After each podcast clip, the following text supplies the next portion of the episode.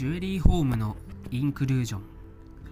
このポッドキャストはジュエリーホーム相談室がお送りしています。さて今回はちょっと普段とは、えー毛色を変えまして、えージュエリーと文学という、まあ、テーマでモーパッサンのある短編を紹介したいと思います。皆さんも、えー、模造石や合成石が、まあ最近特に合成ダイヤモンドのね技術も発達してアクセサリーのものが出回るようになりましたのでお客様とそういったお話出るかもしれません。そういう時にね、まあ、文学作品で昔こういうのがありましたっていうような話のネタにもしかしたらなるかもしれませんのでよければ、えー楽しんで聞いてみてください。今日はその前半としてモーパッサンの「首飾り」という短編の、え前編をお送りしたいと思います。ちなみに、えー前文は青空文庫という、えーサイト著作権があの切れたフリー、えードメインの、えサイトから読むことができます。青空文庫でモーパッサン首飾りと調べてみてください。元になっているのは辻純役のものです。それでは始めす始めさせていただきます。首飾りモーパッサンその女というのは男好きのしそうなちょっと見綺麗な娘であった。このような娘は折々何かの間違いであまり芳しくない家庭に生まれてくるものである。無論持参金というものはなく望みなどうのけでついたほどもなかった。まして金のある上流の紳士から目をつけられて愛せられ求婚されるというようなことは夢にもありはしない。とかくして彼女はある官庁の子役人のところに行くこととなった。派手に行かざることなどできようはずがない。で彼女は仕方なく質素な身なりをしていた。けれど心中はいつも不愉快で自分がまさに行くべきところに行くこともできずみすみす生えない日々の生活を送らなければならないのかと真から身の不幸せを嘆いていた。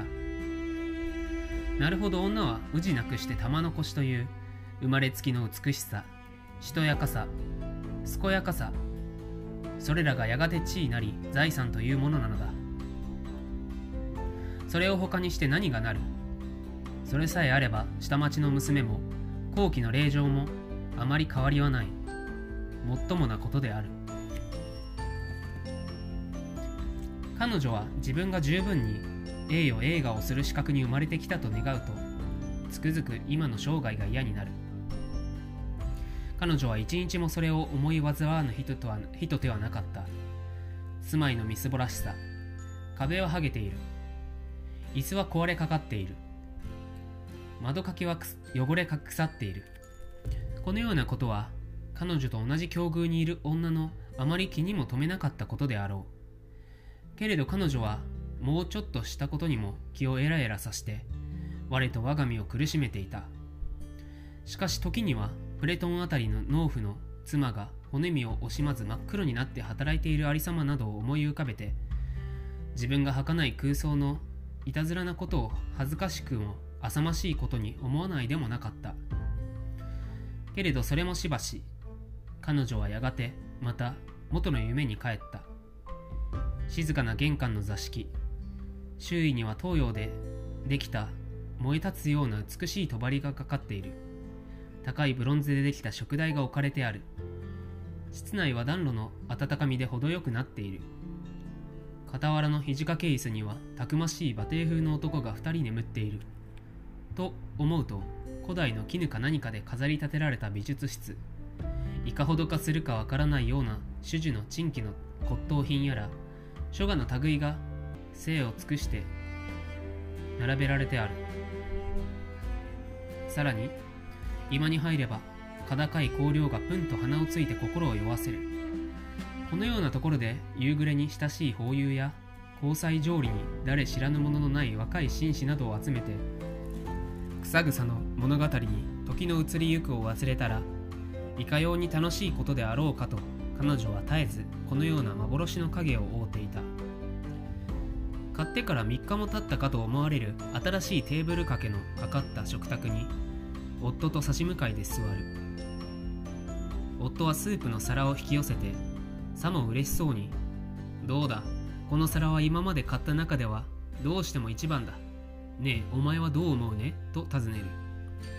彼女はピカピカする銀製の器。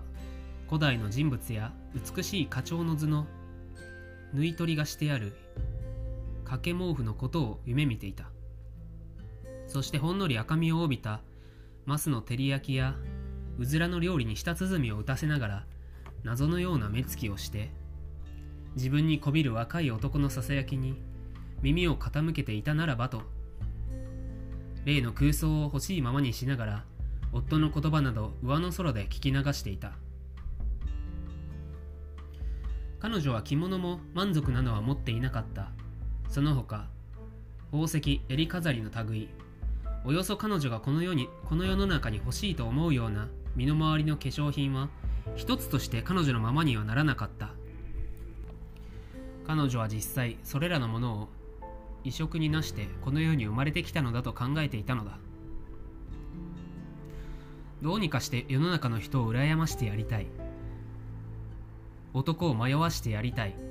そうして自分はいつも男につきまとわれてみたいとこのようなことのみ思い続けていた。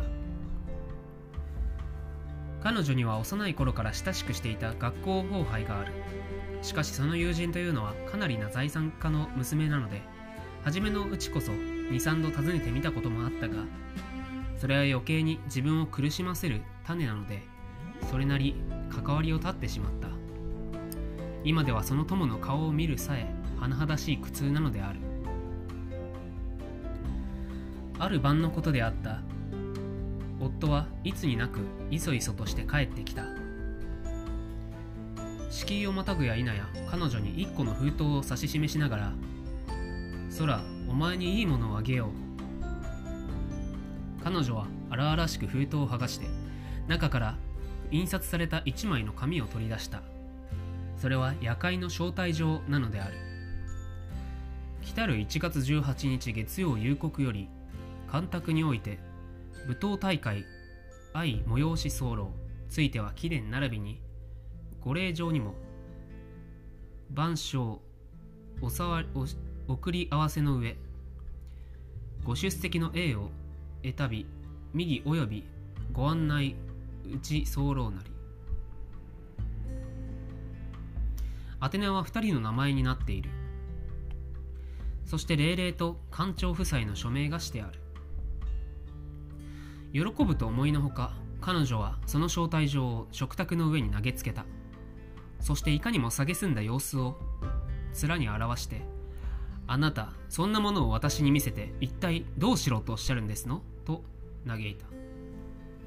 お前がさぞ喜ぶことだろうと思ったからさこの頃お前もめったに出たことがないしちょうどいい折だと思うがね。招待状をもらうにはこれでも一通りや二通りの苦心じゃなかったのさ。同僚のものなど誰一人行きたがらぬものはないがこれをもらったのはごくわずかの人なのでたかが漢族風情の私などが出席できるというのはほとんど異例と言っても良いくらいのもなものさ。とにかく寛解の連中が総出というのだそうだからね。彼女はじれったそうな目つきをしてあなたは一体私に何を着せてくださるおつもりです？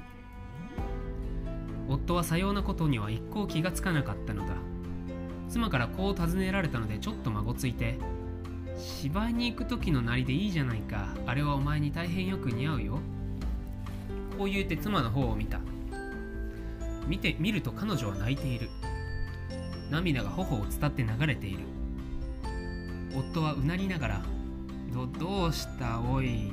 どうした？彼女は咳くる涙を無理にとどめて頬を拭いながらわざと声を落ち着けて「何でもありません。衣服がないばかり。それでどうして夜会などに参れましょう。お仲間の方の奥さんが私よりずっとお召し酔いのを持っていらっしゃる方があるでしょう。そういう方にあげたらいいでしょう。何も。夫は失望した。が気を取り直してまあ機嫌を直して私の言うことも聞いてもらわなくっては困るね。夜会に行く服装というのは一体どのくらいでできるものかね。せいぜい安く見積もってえ？彼女はしばし思案に暮れていた。自分の夫のような働きのない気の小さい人に異物の値段を話したらさぞ驚くことであろう。良い返事をせぬに決まっていると心では思いながらいかにも躊躇したように答えた。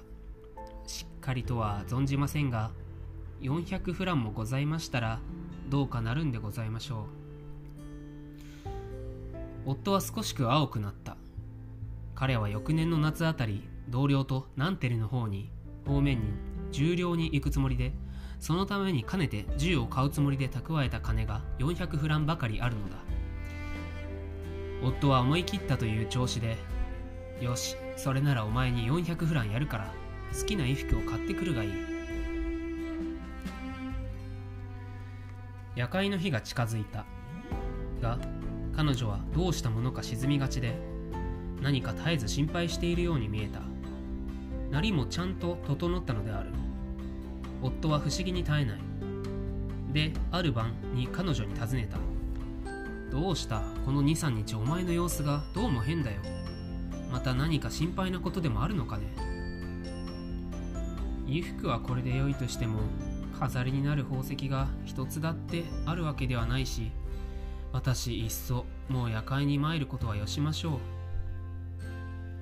う。それなら花でもつけてゆくさ。時節柄きっとよく似合うよ。何？10フランもあれば見事なバラが買えらねえ。嫌ですよ。立派な方々の前に出て寝て貧乏臭く見えるくらい恥ずかしいことはありませんからね。彼女はなかなか承知しない。夫は何事か思いついたらしくお前もよほどバカだね。それお前の親友のフォレスチャー夫人ね。あの人のところへ行けば飾りくらいどうにかなりそうなものだね。え？本当にどうしたらいいでしょう私。今までちっとも気づかなかったわ。さも嬉しそうに彼女は叫んだ。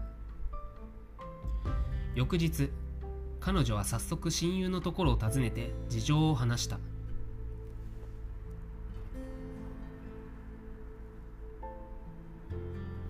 フォレスチャー夫人はことのほか同情してハリドの止まっている戸棚から大きな宝石の箱を取り出してロイゼルの前に開いた。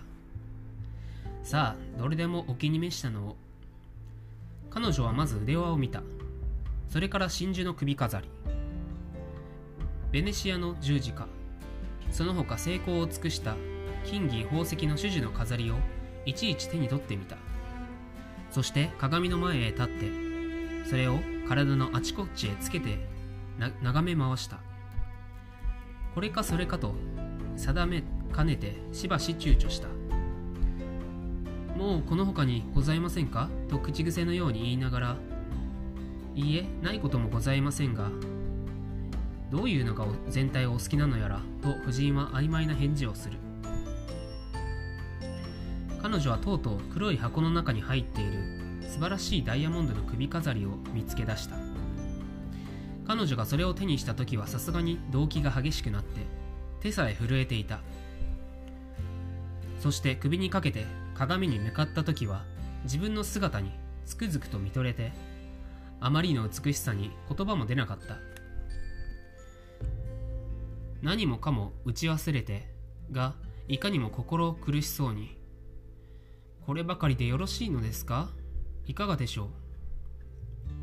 ええよろしゅうございますともと案外の返事。彼女は嬉し紛れに思わず友の首にかじりついた。そうして数多度熱いキッスをして五章大事と宝を抱えながら帰った。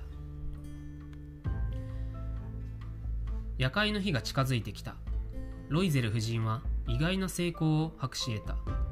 日頃の希望が達せられたのだ。